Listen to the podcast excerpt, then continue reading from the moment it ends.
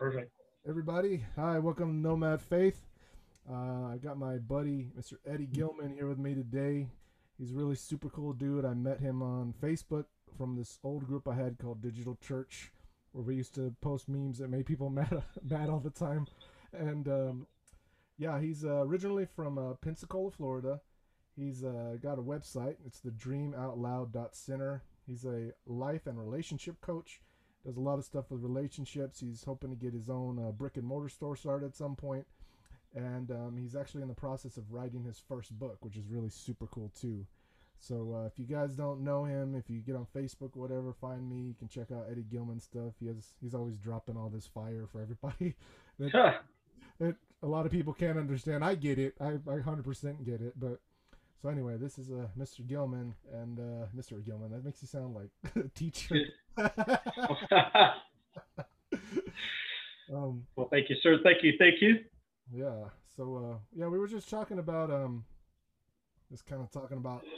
actually my first time to actually physically talk to you. Yeah, I was thinking the same thing. We haven't we haven't really had a face to face yet. Yeah, yeah, but this is cool, man. This is great. I I appreciate it, and um, thanks for coming on and it's really cool because I feel like there's such a. Uh, I know that people like when they do podcasts, like they want to get like, this guy got a billion subscribers, this guy got a million subscribers, but I don't know. To me, I'm I'm more of in the pursuit of like, I want authentic people to talk to, and I want to hear their authentic story because I feel like once you kind of attain, it's kind of boring after that to me. I don't I don't know. That's how I feel about it. Like it's one thing like i think i heard a quote from aristotle the other day was talking about that he didn't admire people who could defeat armies he admired people who could conquer themselves because that's the Ooh, man that's that's that's tight. Yeah because that's, that's a difficult enemy. Yeah. Wow all right. Yeah. ancient stoics ancient wisdom which which kind of i guess segues into what we're talking about today because we we uh so so a lot of the ways I get my content, and Eddie kind of chimes in on stuff too, is like I'll just post stuff on Facebook. I'm thinking, see what see what catches, what bites, who bites what, and it's interesting because some of your friends, some of the people I know, some of the people in these groups, other groups I follow, they um, they're kind of in this ego egocentric Christianity or this religious ego thing that's like been empowered by their belief, like by their belief of God, which is, right. is yeah, really strange. And it's not unique because I mean this has been happening forever in history. I mean popes, kings, all kinds of people have had it, but it's interesting that it's still a thing and it's still going on and it still causes things causes issues sometimes. Yeah, that's a that's a that's a that's a nice way to put it. That's a safe, a safe way to put it. Yeah, yeah. What do you What do you think about that? How do you feel about that? Your... Well, yeah, I, I I completely agree with you. You know, for me, like I remember it was like a, it's actually I think it's about uh, almost a year ago exactly, because um, I remember uh, somewhere somehow seeing your post on social media. It was about this time because I remember it was like right kind of at the beginning of COVID and everything, and yeah. I was like, I remember sitting there just kind of like, whoa, who's this guy? And I was just, I really just watching, you know, just kind of camping out in the background, you know, check, you know, watching your posts. And I was like, man, this, just do things like I think, which is rare, which is really rare. And, um, and then, you know, obviously we got connected, but, um, I think, you know, for me, where, where things started clicking for me. So my background really quick is I grew up in a Christian home, great family. You know, I've always believed in God my whole life. Um, kind of grew up in a Presbyterian church, but wasn't really into it because it was really boring. Yeah. And then by the time I got to fifth grade, um, a buddy of mine, who was my best friend at the time, invited me to his youth group, and I was like, no, no, no, I don't want to go. And he's like, no, I mean, come on, just go. And so I was basically, listen, I'll go to your youth group, eh, but you got to shut up and leave me alone after that. and so I went to it and I ended up loving it. And then I, for like the next seven or eight years, I became like the poster child Christian. Like I, I, I bought, I like had my Crystal Lewis tapes, my Point of Grace tapes, and John, my Jackie Velasquez, my MXPX, the Supertones, like you know what I'm saying, like like the actual cassette tapes, you know, and um, Yeah. just I mean I was at church every time the doors were open, and um, and then uh, when I was 16, uh, I met the year that I turned 16. I met my very first girlfriend ever, and uh, became she became like my best friend, and then her older sister, who was a year older than me, uh, we were like inseparable. It was like the, you know the three of us just hanging out all the time at church all the time. And then uh, seven months later, in November of '97, uh, we got hit head on by a drunk driver because we would go to church in the morning, we go to this other church at night. So we were going to this church at night, and we got hit by this truck driver. My girlfriend died, and her sister died, and I ended up on life support. All this stuff happened Wow. and then in uh, the next year I started to learn to play drums, and which is '98. And then in two, by 2002, me and my friends we had started our first church worship band, and then we started like a local band. We were like a like a heavy hard rock band, like a a Linkin Park meets POD meets 311. Yeah, yeah. And then we uh, we ended up getting signed to a small record label out of South Florida, and we went on tour in 2002 and 2003 Mm. and then in 03 i uh, i met my ex-wife uh, you know i've got to go through going to give you the nutshell version here but it's all context You good? No, go for it. Yeah, tell us. for what for for what you were saying like getting back to the the what we were talking about getting to the ego thing like so i met her and um long story short uh, i only known her for 48 hours so back then there were no smartphones or anything and like uh i like i heard god literally tell me like you're gonna marry her and we were up at like three o'clock in the morning and i was talking to her on the phone again I only knew her for two days Yeah. and i was like hey god just told me i'm gonna marry you and she's like i know god told me i'm gonna marry you too Yeah. and so uh, we got married in July 2004. Fast forward like 10 years or nine years, we were together 10, married nine. Uh, she had gotten on staff working at the church that we were extremely involved in. Uh-huh. Um, I was I was on the worship team. I was drumming every week. Uh, she was uh, play. She was singing and playing in the band. She was uh, the office administrator of the church, and uh, she was she had worked at a bank for two years, and now she had worked at the church uh, on full time staff at the church for two years. Wait, worked at the bank for seven years. I'm sorry, and worked at the church for two years. Okay. And so then my best friend, my best guy friend, who was a singer in my band, my best friend of 17 years, he got a job on the church uh, church staff as well. Then he and my ex-wife they started having an affair. She divorced me, and ended up they ended up leaving, uh, moving away and all that stuff. But Oh, um, Okay. during that was the hardest time of my life. Like uh, there was this nine month period where I felt God was basically, you know, I, I felt, you know, like I needed to, to believe for my marriage, to rescue my marriage, save my marriage, and you know, pray for a miracle for my ex-wife to come back and all this stuff. And it was a it was a grueling nine month period of time. But the reason I, I say all this is because in that during that nine month period, um, my dark night of the soul, that's when things started to kind of change. yeah. And one of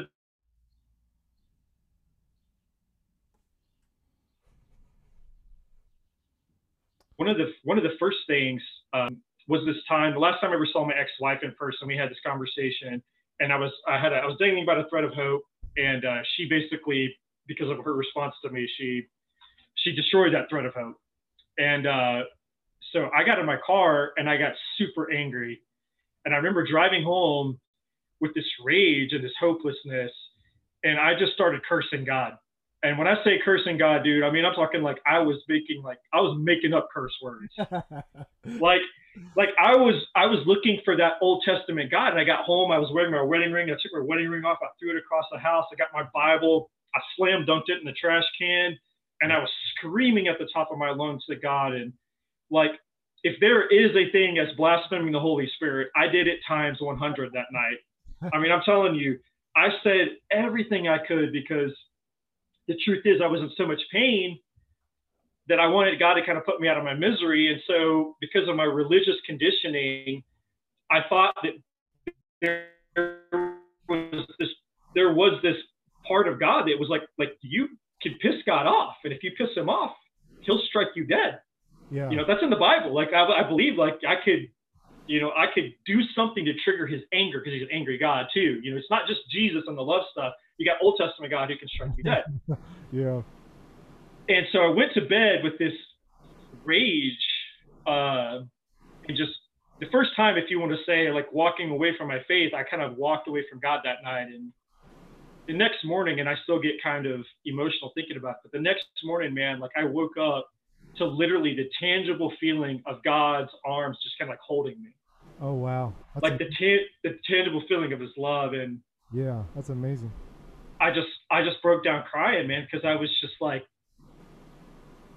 and it, the reason it messed with my theology so much was because I proved to myself that this angry God thing didn't exist. Yeah. Like like, and from so from that moment going forward, uh, up until maybe like two years ago, um, I was in this process, this stage of like uh, what I would call maybe like a, a, true spiritual awakening, you know, finding yourself and finding your identity. And through that process and through my life coach training, um, I started studying psychology, human behavior, uh, looking at other things that would have been taboo, like spirituality. You know, even every once in a while, kind of going down these rabbit holes of like, well, what do what do people in like cults believe? And it wasn't because I was interested in being an occult person, but I was just like, what do they actually believe and why? And so I got really curious about all these things and quantum quantum physics and quantum science and all of a sudden I started noticing that there were truths yes. in all these different areas. But the thing that really clicked for me was the human behavior thing. When I started learning about the way that we behave as human beings, that's when everything changed. Yes. Because that's when I realized, wait, so all that to come circle back around to what you were saying is that I I realized that identity is everything. Yeah. Who you think you are is everything because psychologically and on a human behavioral standpoint, it is literally impossible for you to behave outside of your identity because within the framework of your identity are your your your uh, your beliefs, your conditioning, your survival mechanism. Like so much of everything of who you are is compo- is comprised of your identity. Yeah. And so, um, you know, when you start learning about that in human behavior, you start to understand that like the reason people get triggered and pissed off, and we see it in this, we just saw it last year with politics, you know, yeah. Um, why people uh, they get attached to tribalism mm-hmm. and all these things, and they get angry on social media, is because anything that is a threat to their subconscious survival programming becomes a threat to them. But it's all subconscious; they don't realize it mm-hmm. because your sub the way that this works just to really quick and i'm going to shut up. The way that this works is our brain is not wired for pleasure it's wired for survival. Before anything and everything else your your subconscious brain is wired for survival. And so your subconscious creates a survival program and the subconscious is in, your intellectual brain. It's two different things right? Yeah. your your subconscious is not biased. It doesn't know good bad right wrong. All it knows is whatever you program it with is whatever it plays back, almost like a tape recorder, yeah, or a voice recorder. And so, uh, so an example for me to put this into perspective is the reason why my divorce was so hard for me was because my identity was was a so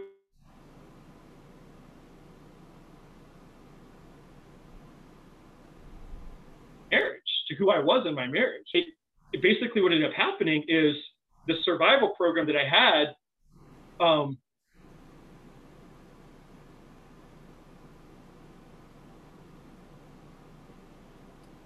conscious mind is like, oh wow, you're in all this, and so you're when when once when your survival the current survival uh, programming that you have becomes obsolete, your subconscious mind has to create a new one.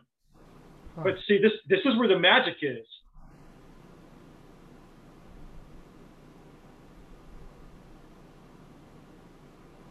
And you can see this if you pay attention to the opportunity of what happens. There's a space, there's this moment where you're going through hell. You're experiencing absolute hell. And in that hell, you feel like you're not going to make it. But the beauty of it is there's an opportunity for you to to do one of two things. You're going to either create a, your, your your subconscious mind is going to figure out a new way to create a new survival program. So therefore, you're you're going to get a new identity out of that or you'll go back to being who you were before and you'll just to just recreate the same survival program you had. Wow. So what happened for me is I created this new this new survival program, and out of that formed a new identity. Yeah. And so the beauty of that, um, without getting to even more long, more drawn out concepts, is that I realized a lot of the, the stuff that I believed previously was actually just spiritual abuse. And that there was a lot of toxicity in the, the, the, the flavor of Christianity that I believed in and the belief systems and a lot of, a lot of baggage that I was given that was tied up in that old survival programming or tied up in my old identity, if you want to say it that way. Yeah. And so it's really hard for people who, in their current identity, because it's their identity is being driven by survival, it's hard for them to see that within themselves. So when you go and let's say you're uh, uh, you voted for Donald Trump, and let's say you're like, oh, you're out there, you know, you voted for Donald Trump, and all of a sudden you, the Democrats come after you, mm-hmm. and you're like, dude, I didn't say anything other than I just voted for Donald Trump. I didn't say what I was about, why I was about it. I didn't say anything else. And so, but the fact that they associate Donald Trump as a threat because of their survival programming or, or their identity, they're going to attack you no matter who you are, no matter what you believe or anything. Because anything that threatens your survival programming is a threat to their identity. And if identity is everything, now this is where you start getting into that realm of like, you know, religious wars, uh, political wars, or interpersonal wars, and all that kind of stuff. So, man, that well, that's really powerful though because I like how you said that um, there was like a moment where like there's like this space, like this thin space of where it's time to you can either take the new survival programming, reprogram it, or go back to doing the same circle. You know, like that's that's crazy because like I think I don't want to say that it's necessarily like trauma people have to go through, but it seems like there's certain things that almost they have to happen prior to that being able to happen being able to occur because you won't naturally put yourself in a state of you know emergency reprogram time you won't naturally do that to yourself because it's almost like, I mean, it's like you know, you, you could technically gouge your own eye out right now, but you're not going to. You know, right. you could. Right. You have the physical power to do it, but you're not going to do that because there's this thing that will prevent you from harming yourself and that that response that was so strong and and that's just amazing that it's so strong that it plays into it psychologically to the point where you can wage war literally killing other people so that the identity doesn't get tampered with. Right. so so 100% yeah and i th- i think and this is just uh just from what you're saying like a like a a hypothesis or a theory I have in my mind is that I imagine though that like where you're at now and where I'm at now where you can re you can reprogram that to where you're in a place where you actually just trust God no matter what and you can reprogram it to a point where people can't offend you basically because you're just like you you you see and I guess being aware of the psychology behind people's behaviors huge huge thing and um, just being aware that they're where they're at. Like you understand this is where they are. This is what they're dealing with. I don't know what they're going to have to go through. I don't know what has to happen, and which, which kind of uh, for me. So so I'll tell a little bit about what happened to me. How this transition happened for me is that I was, um, so for a long time. I mean, probably like eleven years or t- not. Actually, it's probably longer than that. It's probably was like I talked one of my friends that comes on regularly said it's probably more like 15 20 years worth of oh, wow. me striving to be a pastor or be an evangelist or be this or that. And the area i live in it's not really like prone to like things like that. Like it's like a smaller town about a hundred thousand people. And but but so i grew up and like i was in the christian like uh culture and all that stuff. And basically what happened my turning point is there's a whole lot of backstory but my turning point was is that i had finally become a pastor at the largest church in this in the town. And i was the college pastor. And there was really right. great times. I mean like two years of like really great times. And i started working for the church at some point in the middle of there. And then i got to see how the sausage was made. And then i was like oh like this isn't you know this isn't you guys pray all day and you hear from god and y'all know what to do. This is hey we saw uh, apple do this so now we're going to get some chinese slaves because it helps our bottom line. Like business. Yeah it, it was business. It's and business it was, bro. Yeah and i was like okay so uh, uh, all right. And then in the middle of that we actually had a church merger and I know like almost every church merger fails. Like there's just the statistics on it, but um, I was kind of hoping like maybe the merger people will put aside the differences, put aside their identities, so we can help the community, and that is absolutely not what happened. It, it, yeah, it blew up.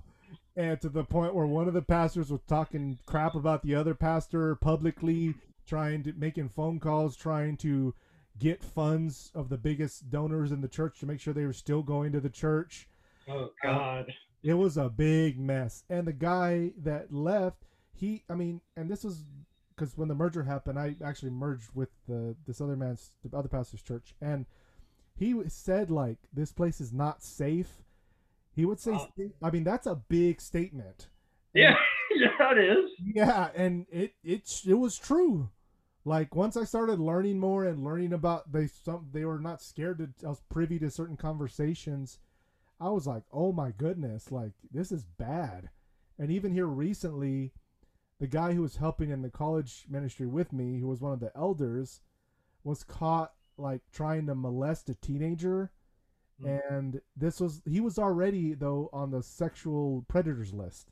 Oh wow. Elder. But he has a lot of money.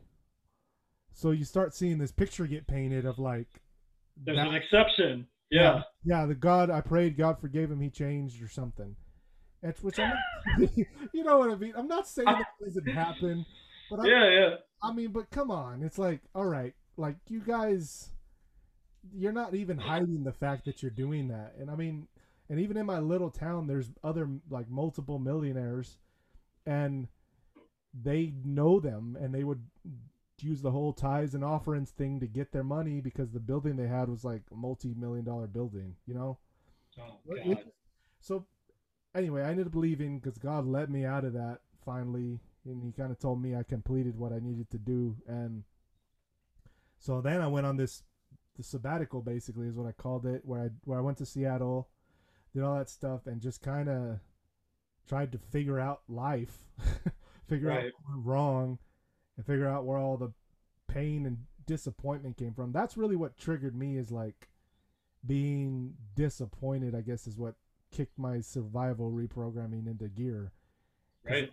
I, I'm I'm the type of person that's like if you tell me something and you don't do what you said, then it's like really offensive to me. Not like you could make fun of me, you could talk mess or whatever, and I'm okay, but if like you promise me something and I'm supposed to trust you and then you don't do it, that's like big X red flag for me. Like, and then if you do it more than one time, and that's like the end of our relationship, basically. Right. And so, and so I've had that's what happened with that, and that's how I ended up getting in, into the, like, like one of the groups I'm part of. They call it deconstruction, which I don't know if you've ever heard that term, Christian mm-hmm. deconstruction. I'll, I'll send you the link. There's these guys in this town actually, which is really very fortunate for me. Um, there's a whole field of, of, of people that are called Christian deconstructionists, mm. and they they're they're it's their their goals very similar to you. Like they have like it's like a spiritual therapy thing. Yeah. Yeah. Okay. That's yeah, awesome. Yeah. yeah. I mean, we we even talked about that before when I was still doing the, excuse me, still doing the digital church thing about creating a creating an avenue for that because there's so many people that are victims of it and but absolutely. they, but they don't even know they're victims of it because the programming tells them otherwise. It says that as long as you have friends a lot of people who know your name as long as you have money as long as nobody's hurt you it doesn't matter how many people they hurt it just matters that they didn't hurt you yet. And like people are okay with that. It's like um, tribal gaslighting you know and um, right, right. Yeah, I, I heard that. My my friend said that the other day. I was like, that is a perfect way to describe that tribal gaslighting. It is. It's a hundred percent I'm stealing that. do it, do it. It's such a good term. I heard that. I was like, wow. Like, yeah, I, I love that term. That's a great way to explain it. And like, I, I was even, you know, like uh, one of the things I do too, because like I read like psychology books and things like that. And one of the ones I was on here recently was, uh, I don't know if you've heard of this one. It's called The Boy Who Was Raised as a Dog.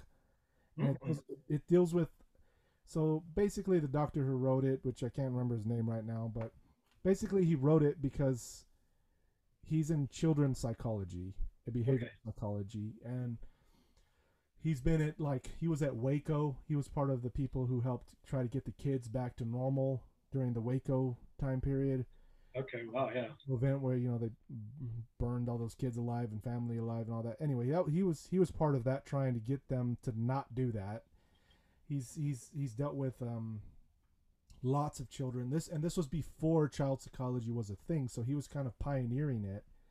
And they were just learning that children are not resilient the way everybody thinks they are. They're just they're actually weaker than everybody or an adult is. And but he goes through this whole process of like explaining where why people act bad Right. why people do things and it, i mean and it aligned perfectly with what you said it's it's like basically that programming even for children i think it's by the time they're three gets gets done and then everything afterwards is kind of um, not autopilot but it's 90% over uh, autopilot and like Yeah. 10% conscious choice and that conscious choice if you choose something other than what the programming wants causes pain psychologically to you to try Yeah. to do it like I Yeah. mean, yeah and he he had with people with i'm talking children 10 year old kids 12 year old kids who had seen murders like like people who one of the kids killed like he was like 14 and killed like two girls that were like 10 and 11 Wow. and he had to deal with that and he and he explains that like everything had like a trigger to start it to start the bad behavior to start the programming and it's usually some extremely bad traumatic event that with no guidance that led to um led to this this just completely terrible behavior that people exhibit Totally.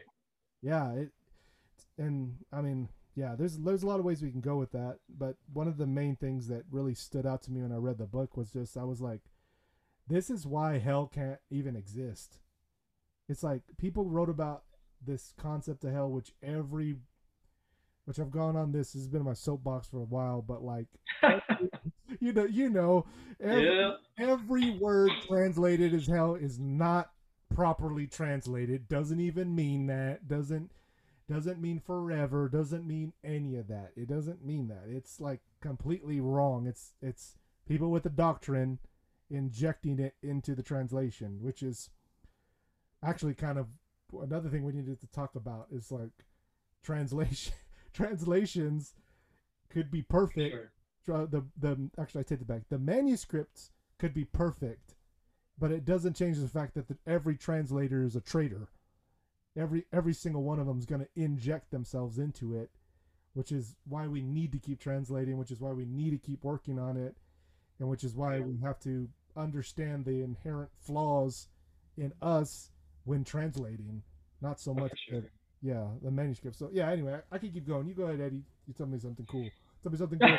That's good. Oh man, there's so there's so much, man, that you said. It's so it's so it's so spot on, man. Like, you know, the truth is, is like, you know, we'll do anything to to gain uh, to avoid pain more than we will to, to to get pleasure. Like that's just that's humanity, and you know, I like you were saying about the the kid who, uh, you know, killing the girls and how they they realize there's a trigger point for all of that.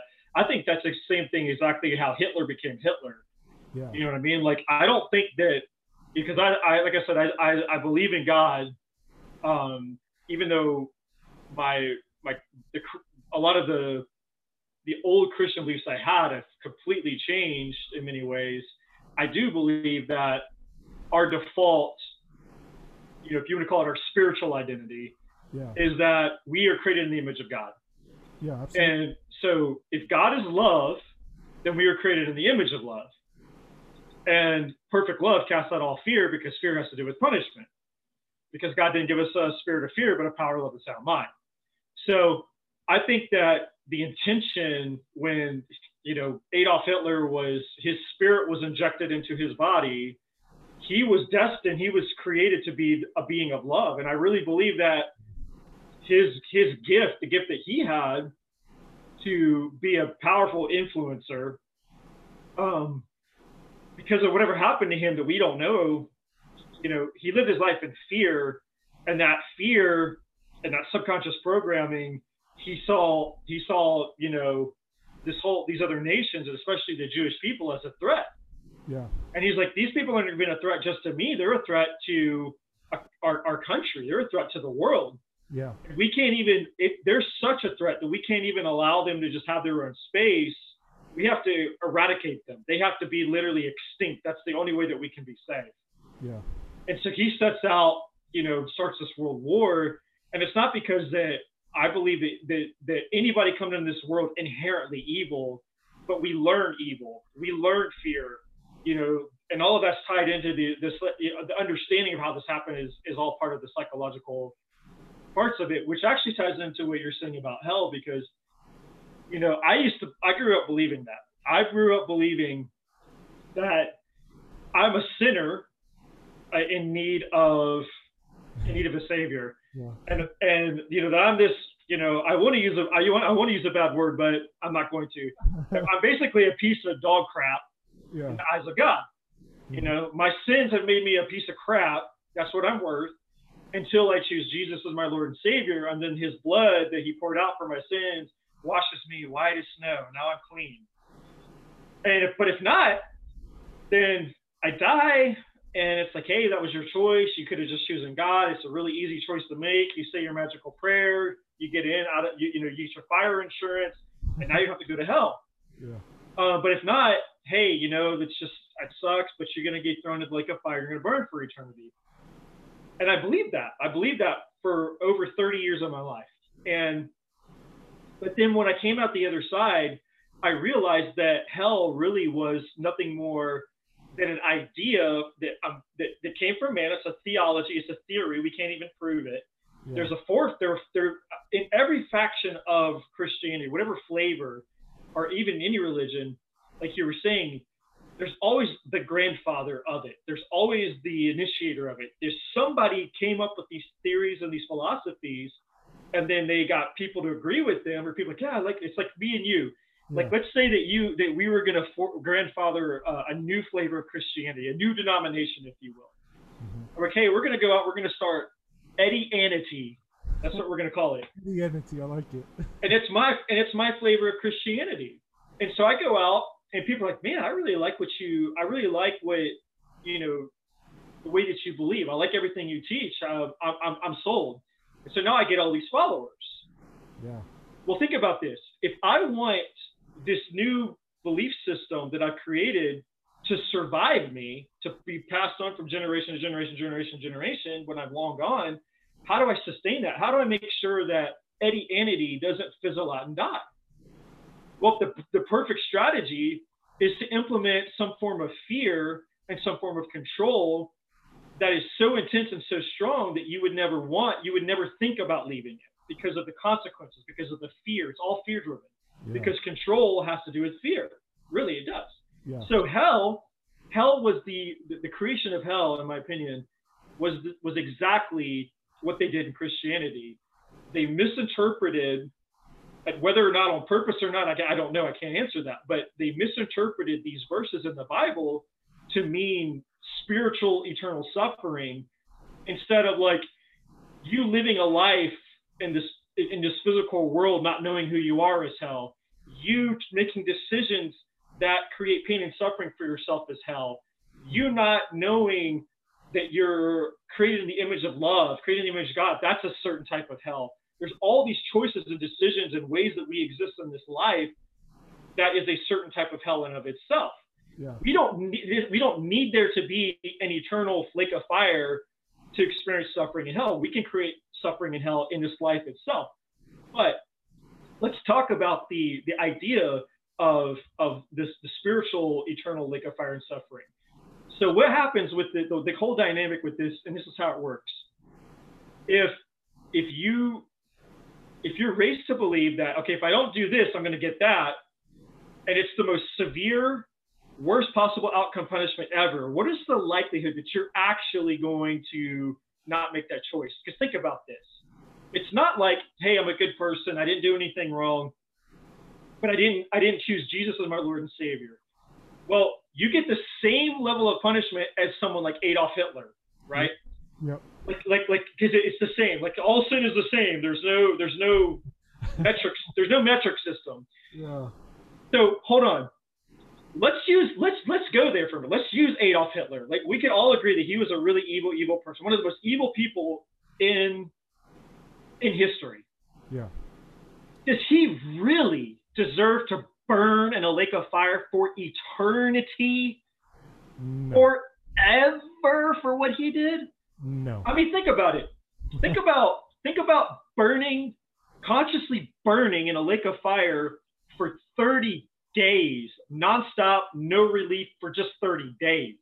Not even forever, just 30 days. Yeah. Would that be an appropriate punishment maybe for somebody who was as evil as Adolf Hitler? It's like, you know, like even if it was like, okay, for every year that you were evil and you're an Adolf Hitler, you go and you burn in hell. Like, okay, at least there, at least, at least there's some level of fairness. It's not just black and white forever, never ends. Yeah.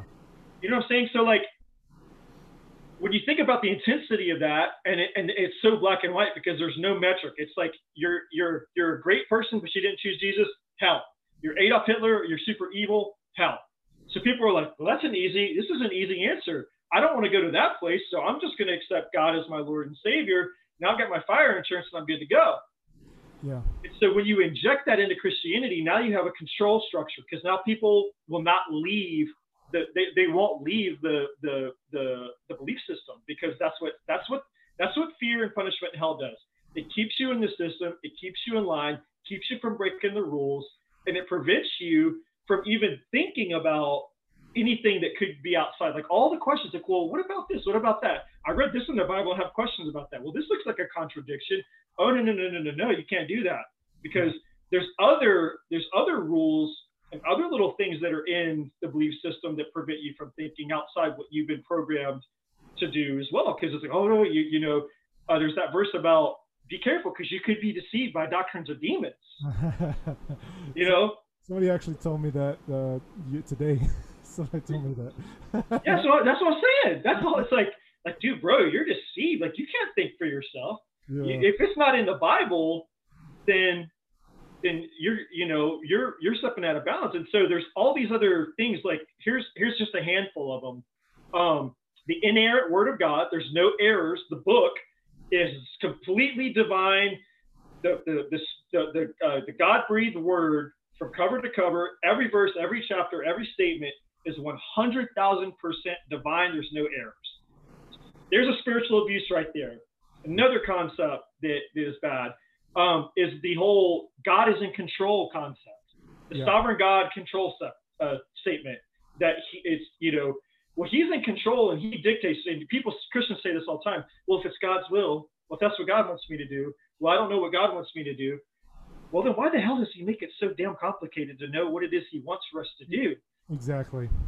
And I'll give you one. I'll give you one more. Uh, a- a- another one is the separatist mentality. That God is out there, and we are here, and that we, we, in order for us to have communication with God in the right way, we have to not sin, even though our sins have already been paid for. We still can't sin because our prayers might not be heard. Um, there's a behavior. There's there's certain types of behaviors that they're expected of us, or maybe God doesn't hear us. And again, the whole idea that you know, well, if God wants me to have a, a husband or a wife, then He'll send them to me. Or my favorite one, this one cracks me up. If God wants me to have a baby, then then we'll have one. Um, no, dumbass. If you stick your, if you if you take connector one and, and connector two, you put it in, and things happen, Equal. you might have a you might have a baby. It's like the system for that was already in place. God has nothing to do with it. It's like it just it's silly things like that. It's silly things like that that are dangerous, along with the obsession with punishment and all kinds of things. I mean, I could go on and on, but the Yeah. the uh, I wanted to touch on the hell that that part about hell because so many people don't realize that that's what's happening. Is you you you hell is nothing more than uh, a concept designed to make sure that you don't leave the system. It's a system of control, and this is how Christianity survives because. Well, I don't want to go to hell, so I don't want my kids to go to hell. I don't want my friends to go to hell. So what are you going to do? The fear. You're going to tell yeah. you're gonna tell them the same thing. Hey, you know, I, I'm gonna I'm gonna make sure that I do everything in my power to push Jesus and Christianity onto you because I don't want you to go to hell. And so yeah. if that person is raised with the same belief, what are they gonna do? Push it onto their kids, push it onto their friends, push it onto everybody around them. It's a perfect system for fear and control. Perfect. Perfect system. Perfect system. And it's because it's unprovable, it's eternal, it's terrible, horrible, and everybody apparently is supposed to be going there without this special secret knowledge that only Western Christians have, Right.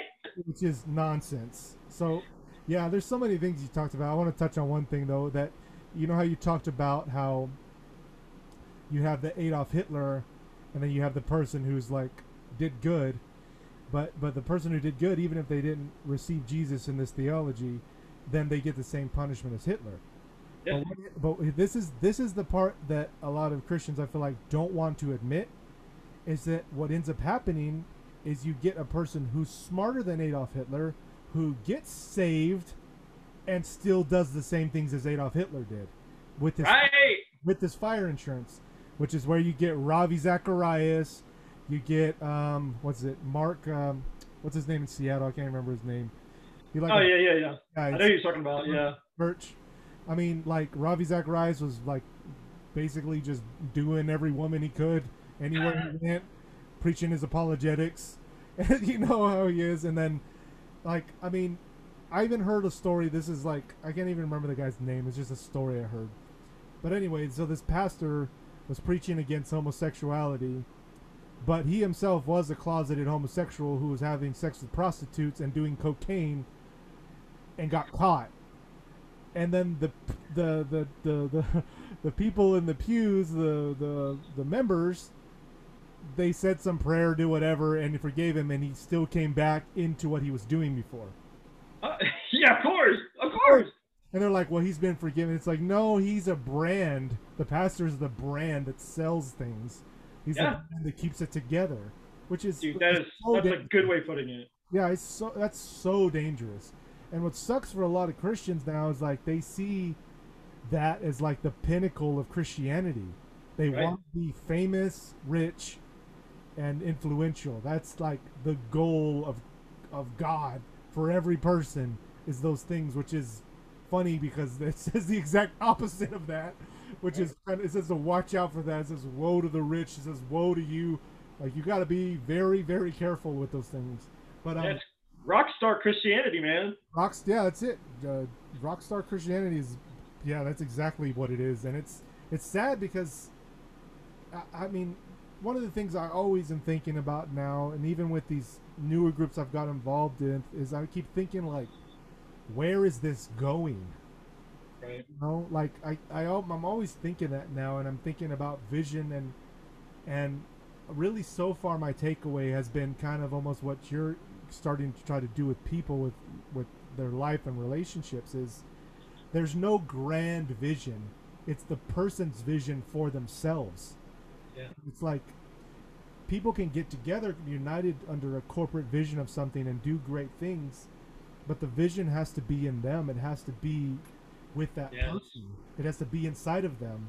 And every person needs that for their life. And then if you can and it's this is maybe breaking some of the identity thing, but I think vision can do a sh- strange thing where it can kind of filter out things too. Like if you know if you know like for me for example, I'm like do I want to take this job? Do I want to do this job? It's like, well, this job has nothing to do with where I'm going. it has nothing to do with who I'm becoming.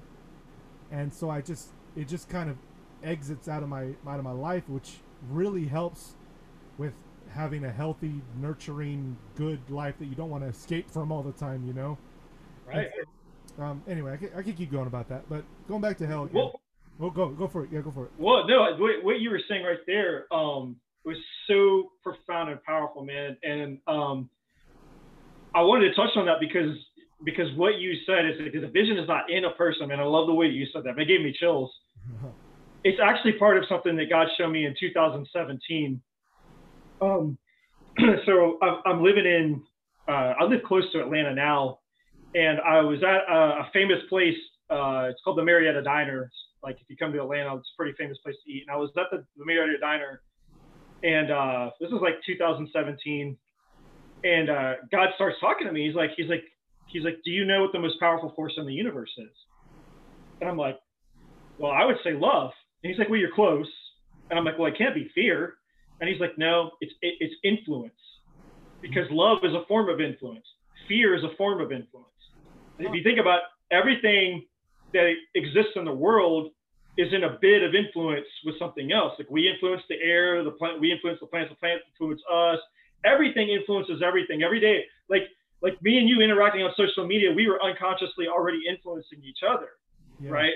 like like every all day long, like little things that are happening. Is everything is a, in a bit of influence. So the more powerful you you are, your influence is the more powerful you are in the world. And so, and I was like, okay, well, where were you go? Like like, and so God started expanding on this idea, uh, this thing, and then He asked me another question. He said, he said, do you? He said, do you know what the number one problem is in the world? That if this one problem was fixed you would experience the closest thing to heaven on earth. You would experience the closest thing. I mean, there would still be like, like natural disasters and weather problems and stuff like that.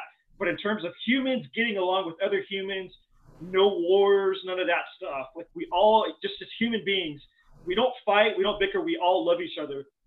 He said, "Do you, you know, like, do you know what that one thing is?" I said, "No, Lord, I don't know what that is." And he said, "The number one thing that would change all that is if everybody knew who they were. Identity is wow. everything. Wow. And so then, and this is the part I wanted to get into uh, uh, that ties into the, the thing you said about vision. And I'm gonna I'm gonna show this. I'm gonna draw it for you real quick for it so it makes sense. And it's actually it's it's it'll it'll blow your mind, man. I feel like it'll blow your mind. So so and because and the and God was telling me to do this at the table, like like I like drawing on this napkin. What he tells me, he's like, all right, I want you to I want you to to write the word identity in the middle of this piece of paper, and then I want you to draw a triangle around it. So I did that.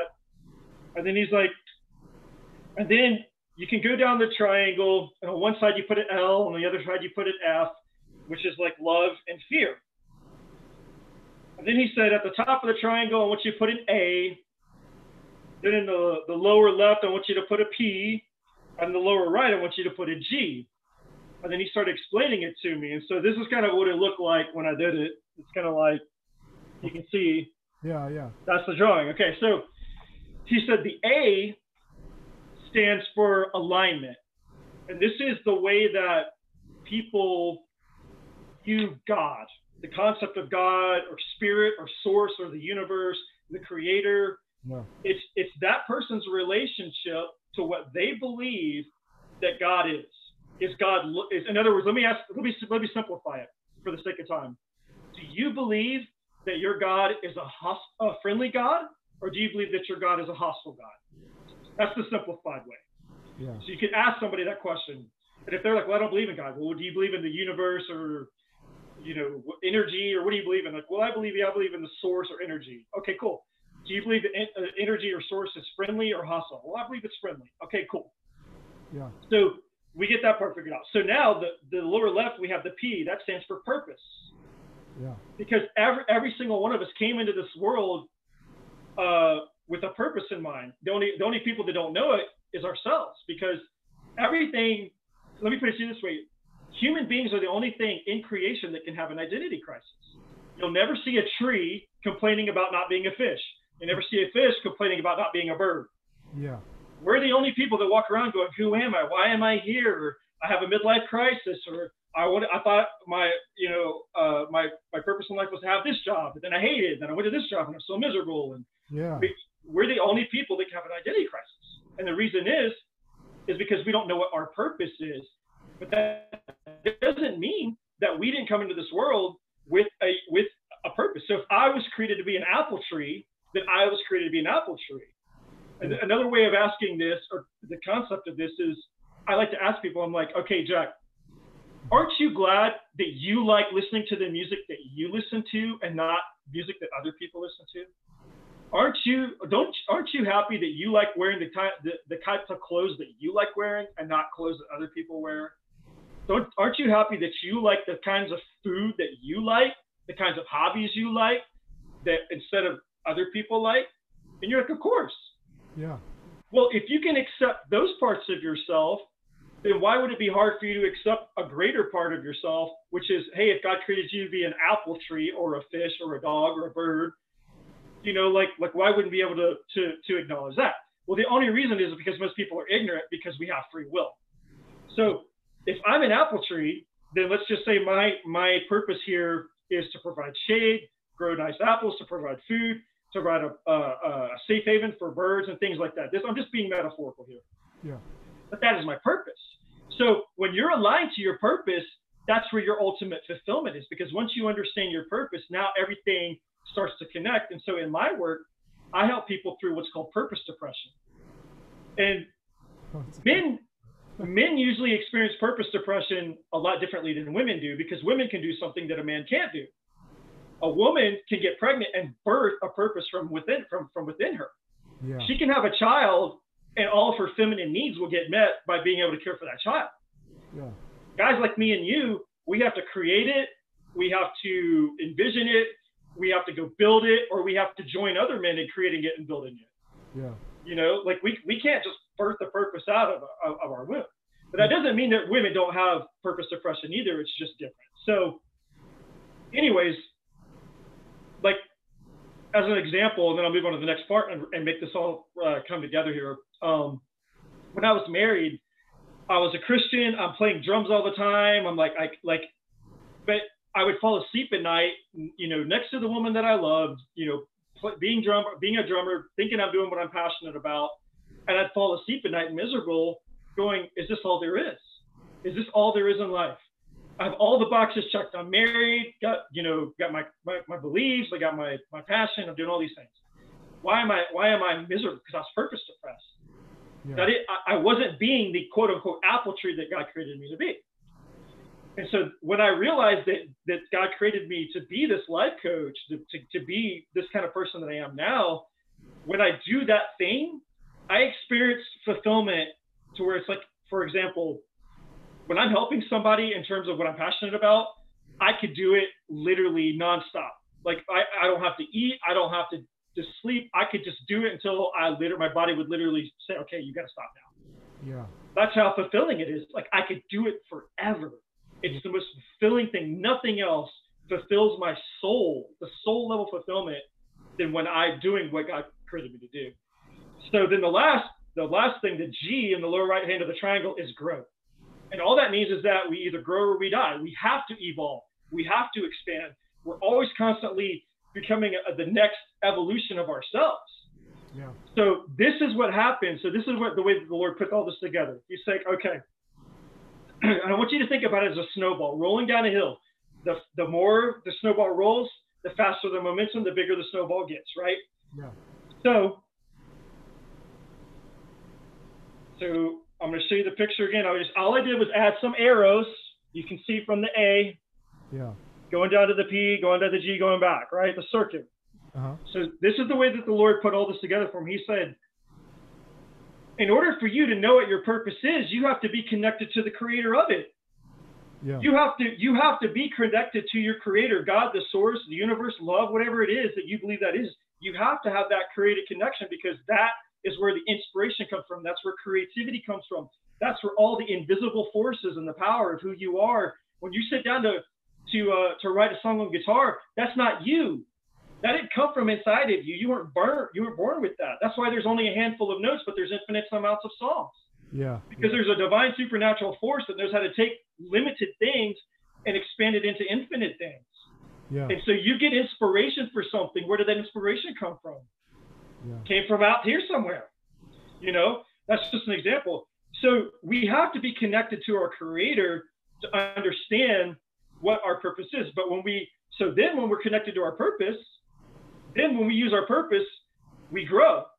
and so the more that we, then we see the effects of it. So, for example, for me, when I help somebody and I see the result and the effect of my purpose and play in action, then I grow because that experience taught me more about myself. I'm like, oh my gosh, because everything in this life is a mirror reflecting something back to me. I'm like, wow, this mm-hmm. applies to me. This applies to me. There are times when I'm saying stuff and it's not my words, and I'm listening to the words coming out of my mouth, and I know that it's God speaking through me. I'm like, I could never make this crap up. yeah. You know what I'm saying? Yes, I know exactly what you mean. Yeah, and so that makes me grow and learn more about myself. But then the more that I I, I watch God through me affecting other people, the more in love I fall with with God because I realize that God is universal love. And I'm like, oh my God, this is how much He loves people. Yeah. And then and that makes me love my purpose more, which makes me grow more. And then when I grow more, I fall in love with God more, which makes me love my purpose more. And that's how that circle starts. Yeah, yeah. Now, this is what blew my mind about this. I did that, all that blew my mind, but this is the part that absolutely blew my mind. The Lord, after He showed me all this on the paper, He said, "I want you to go back and and pay attention to the four Gospels: Matthew, Mark, Luke, and John. And I want you to pay attention to everything that Jesus said, everything He taught, and all, everything that He did. And when you when you do it, He was doing it to address one to three of those three concepts." every miracle that he he performed, every sermon that he taught was to address these three issues: either that person's alignment with God, their purpose, or a growth issue, or sometimes all three. Yeah. So what was he addressing? He was addressing the middle. He was addressing their identity. Yeah, that's awesome. That's what the Lord showed me. Like he said, that's it. So what was Jesus doing? In my opinion, Jesus was going around teaching people who they are. That's amazing. So when you said the thing about the vision, it made me think about all of that. But I know that was a lot. But no, no, that's that's great, man. Because see, that's I'm I'm really glad that uh, the Lord showed you that because that's like I feel like even some of the terms we have in English are just not really that great explaining what this is because it's a lot bigger than us in a lot Right. of ways, and so it's it's it's weird to realize that you actually we're connected to each other, we're connected to God, and it's it's kind of like the scripture, like he's he's in all through all, you know, like Jesus is. right, so- hundred percent. so we're like this product of like like uh like my wife she was telling me the other day about um or telling me yesterday about these so uh how should i say it so like what the bible calls like angels Right. there's there's another word like in voodoo it's called metet is what it's called Okay. like they're like little gods or spirits that are like watch out for you Right. and they, and they give you inspiration they pass it to you like the same process like god gets something down they they throw it over to your way they throw it towards you and they're kind of their job is to do that and then, Right. and your job is like like there's been times for me for example like many times where i'm asleep i wake up i have a song that i haven't heard in my head i have to go to the guitar figure out how to play it how to sing it and then record it and i'm like then i completely forget it. But and and she kind of says this thing of like like uh so the metet what they do is like these ideas come to you and this inspiration comes to you but it's for everybody and it's passing through you. So like if you don't grab onto it it moves it kind of moves to another person it moves another thing moves around. And so you'll have somebody who wrote a song and you're like i wrote that i, I heard that song before then they have it. And so anyway i'm just saying all that to say again that it keeps cycling back to this flow uh, the circle that you like that's the thing that stood out to me is it's like this river that's flowing the snowball that's happening it's this river you got to get in and it and then then that flow happens like the Yeah. the, the them flowing freely between each other the identity giving the purpose being born the the growth happening and they feed each other and they keep doing it. But it's like this picture i'm just kind of rambling but this picture of like almost like a person's like this floodgate. Like they open up that gate and the gate can flow out and they're the happiest when the when that river's flowing through them the happiest when the river of, of god's flowing That's that's the happiest you will be. That's the most fulfilled you'll be. That's the most growth you'll experience. But but again, it comes down to knowing knowing that you are a floodgate, knowing that you need to do that, knowing which is this is and this is what's so powerful about the life coaching and the vision teaching and the identity teaching because it's like I feel like the only if there was some kind of super special salvation knowledge or something like some gnosis or whatever that could happen it would just be knowing yourself. That's it. That would be the 100%. revelation that's it. That's like it. That's it. like and what's funny is that everybody anywhere you're at any place you're at any walk of life you're in has access to that. You have access to yourself. Always and the only thing you can change the only thing you can control like 100% the only thing you can develop the only thing you can be certain of its condition all the time is you. And, I, and I, it's so funny uh, and i guess this is a good place to close for this hour but like i feel like every episode keeps driving home this same point of self actualization of self understanding of identity of knowing yourself you have to know you and if you don't if you don't know you it's gonna be it's gonna be hell if you don't know Well, it's funny you say that. Um, one of my favorite verses, and I got it right here. It's actually, it's from the the Gospel of Thomas. So it's not in the it's not in the actual Bible, but yeah i read the It's- gospel of thomas yeah it's good. yeah. So it's so this and this is Jesus talking about this very this very thing you just said, and it uh, it's right at the beginning. It's uh, like verse three. It says, Jesus said, "If your leaders say to you, look." The Father's kingdom is in the sky, then the birds of the sky will precede you. If they say to you, It is in the sea, then the fish will precede you. Rather, the kingdom is within you and it's outside of you. But this is the part. When you know yourselves, then you will be known, and you will uh, you will understand that you are the children of the living Father. But if you don't know yourselves, then you live in poverty, and you are the poverty. but uh shh, that's it That's it. maybe maybe you guys uh, whoever's listening to me if you're a fundamentalist and you only believe in the 66 books with the 40 different authors it might do some good to go read the Nag Hammadi and the the Gospel of Thomas and kind of pick up on some of that um a fancy new word I learned perennialism pulling the truth from different places and seeing what God's done over the ages that's powerful man because it's like that's it you you are it like That's it. that's it you're it And the only experience that you can live is the experience that you're having. And uh, I won't go on a big tangent on this, but 2019 um, was the last major revelation that God had for me. And I, I, I when I when I fall asleep, when I sleep at night, I, I can sleep through a nuclear war. Like Yeah. literally, like when I'm out, I'm out.